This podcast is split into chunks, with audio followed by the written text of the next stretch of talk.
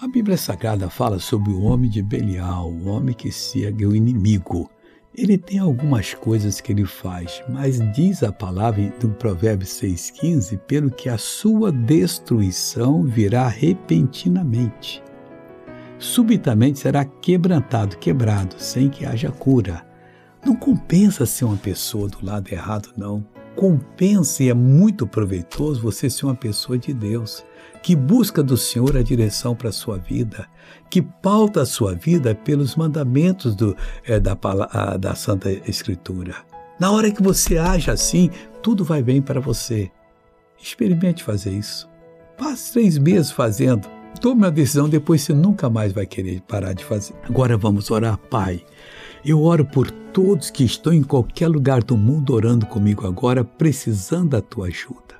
Eu estendo as minhas mãos em direção a essa pessoa, proíbo o mal de continuar dela e digo: saia, vá embora, não pode oprimir, em nome de Jesus. E você diz: Amém.